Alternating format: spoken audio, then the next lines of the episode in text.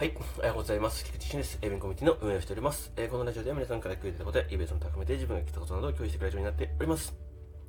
はい、えー、今日のテーマは、えー、ドーパミンデトックスその2というテーマでお届けしたいと思います。はい。えっとですね、まず先にお知らせなんですけど、まだちょっとコミュニティにも書いてないんですけど、えっと、9月12の夜ですかね、えっと、福岡の方に行って、てオフ会をやりたいと思います。9月12日火曜日ですかね。はい。で、やっていきたいなと思っております。はい。えー、もし来られる方いたら、ぜひぜひぜひぜひよろしくお願いします。はい。えー、そしてですね、えー、お知らせのさんところか。あ、まあ、ボイス交流会チャンネルもですね、えっと、9月から、えっと、再開したいと思います。えっと、一旦ですね、ちょっといろいろ8月、まあ、7、8月、7月、8月、ちょっとバタバタしてたのがあって、えー、ちょっと、えー、一旦休止していたんですけれども、はい、またやりますのでよろしくお願いします。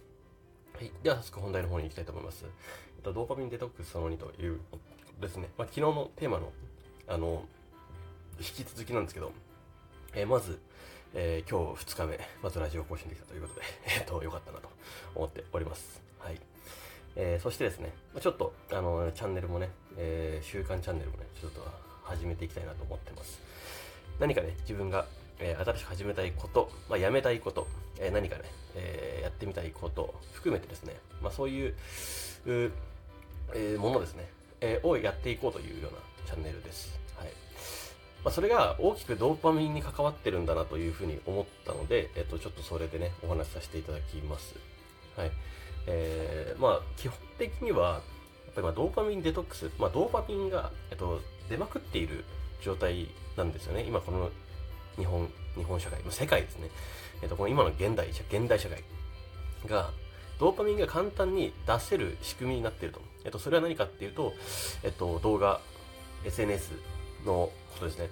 えー、YouTube もそうですし、えっと、Twitter もそうですし、え LINE もそうですし、えっと、すべてですね、えっと、SNS、要は簡単に人と繋がれる、簡単にえっ、と、動画にアクセスができる、え、簡単にコンテンツにアクセスができる。もうこういう今、まあ、とてもいい世の中にはなっていると思います。ただその一方で、えっ、と、反対な、なえー、部分、えー、反、えー、対な側面ですね、えー、が出てきていると。まあ、それは、まあ、前から、前もね、少し話題になっていたとは思うんですけれども、えー、まあ、子供がね、YouTube、えー、見すぎているとか、えっと、まあ、昔だったらゲームやりすぎているとか、いろいろあったと思うんですよ。うん。まあ、そういう、いったところへの障害、弊害みたいな感じですね、があったと思います。まあもちろん正しく使えば別に悪くないし、で、ゲームも自分も結構やってた人間なんで、ゲームはなんか、なんだろうな。まあ、いい方に働く場合もあるというような実験結果があるんで、ゲームはまた別なのかなっていうふうに思いました。なんかゲームはなんかいろいろ考えるんですかね。だからいいのかなっていうような感じも思いましたね。ただ動画とかテレビとかってもしかしたら、えっと、何も考えずに見れるっていう。で、見れてドーパミンが得られる。要はあれってただただ楽しませてくれるじゃないですか。あの自分が主体的に動かして楽しむじゃなくて、ゲームって自分が主体的に動かして楽しむじゃないですか。だけどテレビとか動画って見るだけでただただ楽しめる。要はドーパミンを出させてくれるっていうものだと思うんですよ。そこがゲームとは違うのかなというふうに思っています。ゲームはね、えー、いろいろ敵を倒し自分で強くなりながら育てながらどうやってやったらいいんだろうっていうのを考えて一個ゲームをクリアして、やったクリアしたっていうドーパミンが、ね、達成感とかも含めてね、出たりするんですけど、テレビとかね、YouTube とかは、もう何も考えなしに、こっちの、別に何もしなかったとしても、面白いとかを提供してくれる、ドーパミンが出させてくれる、なってのがあるわけですよね。そう。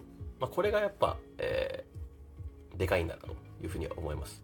で、ドーパミンデトックス、いや、自分もですね、これね、非常にやられているんですよ。えっと、ドーパミンにですね。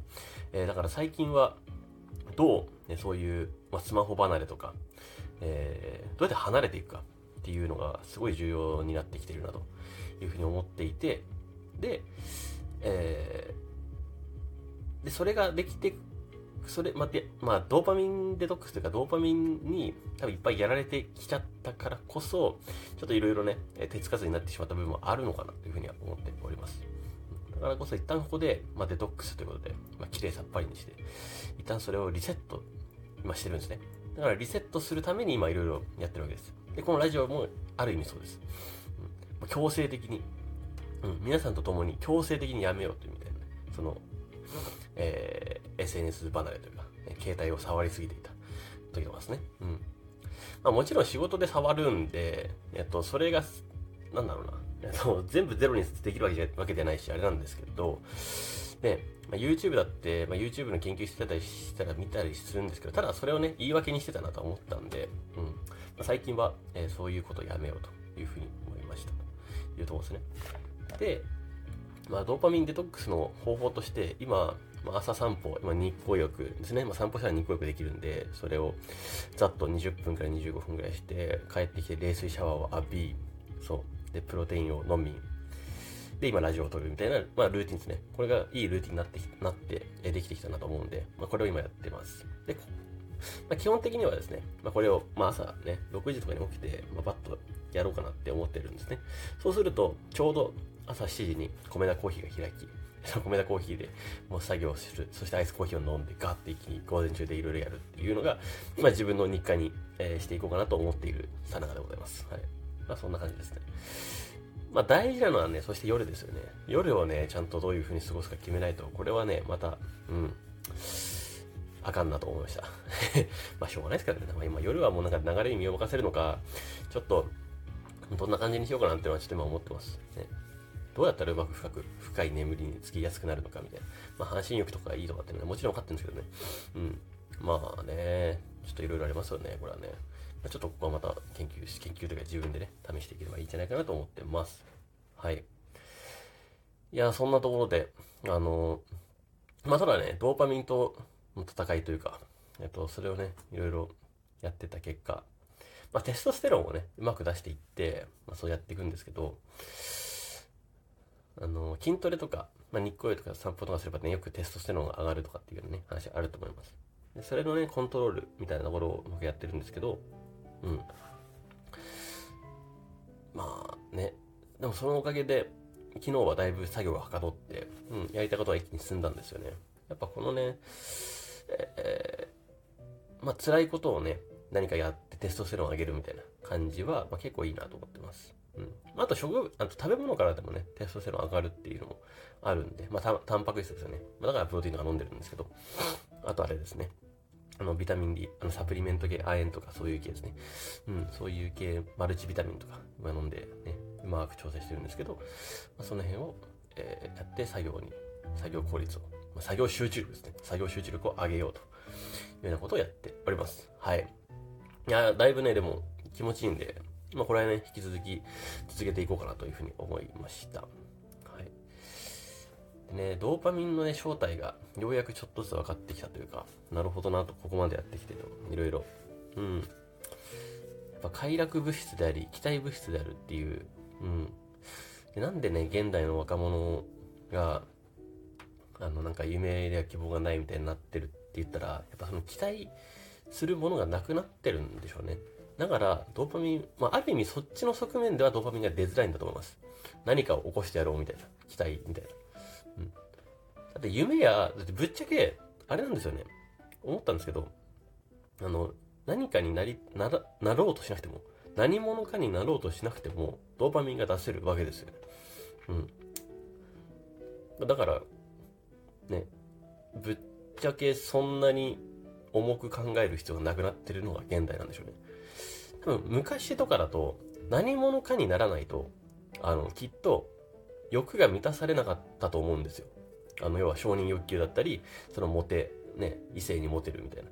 ね、男だったらね、めっちゃ、えー、テレビとかに出て、ちやほやされるみたいなことも、ね、そうしないとなかったと思うんですよね。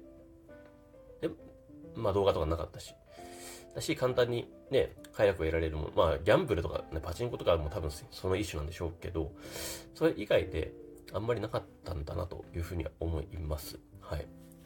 それがなんかいろんなあらゆる手段で繋がりすぎて簡単に手に入るようになってしまったんだと感じですね。まあ、簡単に手に入るもの。まあそれはまあ簡単に手に入っちゃうからそっちに流れますよね。楽に手に入る方に流れるなと。これはまあ人間の仕組み上しょうがないんじゃないかなと思うんで。だなという感じですね。だからこそ、なんか辛い方に行けるかどうかっていうのがすごい重要なんだなと思いましたね。あの、うわ、これ辛って思えるやつがあるじゃないですか。うん。そっちの方に流す、流れられる。うん。力っていうのも、いや、結構大事なんだなっていうふうには思いましたね。これはただ単に効率と、効率はもう求めたらきりないんですけど、うん、効率化しなくていい部分を、ね、効率化しようとしちゃいけないなというふうには思いましたね。うん、結構大事なことだなと思いました。はい。またね、ちょっとね、今すごい、あの、今、あ寝起きかつ、ね、ぐわぐわした状態で喋っちゃってるんで、なかなか、あの、もしかしたらまとままとまってなかったかもしれないですけど、まあ、あの、ね、えー、このテーマは非常にちょっと面白いんで、まあ、何回かに関してね、話していきたいなと思ってます。これのね、コントロールっていうのは、まあ、子供も重要ですし、まあ、大人も重要。なんで、ぜひぜひ一緒にやっていけたらいいんじゃないかと思います。はい。そして、えっ、と、活動報告、まあ、ヨシさんね、もう本当に、えー、ヨシさんやキヨシさんですね。もう毎回ね、書いてくれてるんですけど、本当に素晴らしいなと思っております。ああいう習慣が、えー、本当に大事だなと思って、えー、夜、特に夜ですよね。ああいうのを、やっぱ、あの、書い書いておくっていうのが、うん、改めて大事だなと思いました。まあ自分もね、まあ、それを推奨してたんですけど、うん。ね、だから自分もね、えー、ちょっとそれはねや、やりたいなと思ったんでね、ちょっと進めていきます。はい。ちょっとね、皆さんからもまた刺激を得ながら、えー、自分はやってやっていきたいなと思いますので、また皆さん、よ今後ともよろしくお願いします。はい。ということで、えー、今日はこれで終わりたいと思います。素敵な一日をお過ごしください。エビンコミュニティの菊池俊でした。ではまた。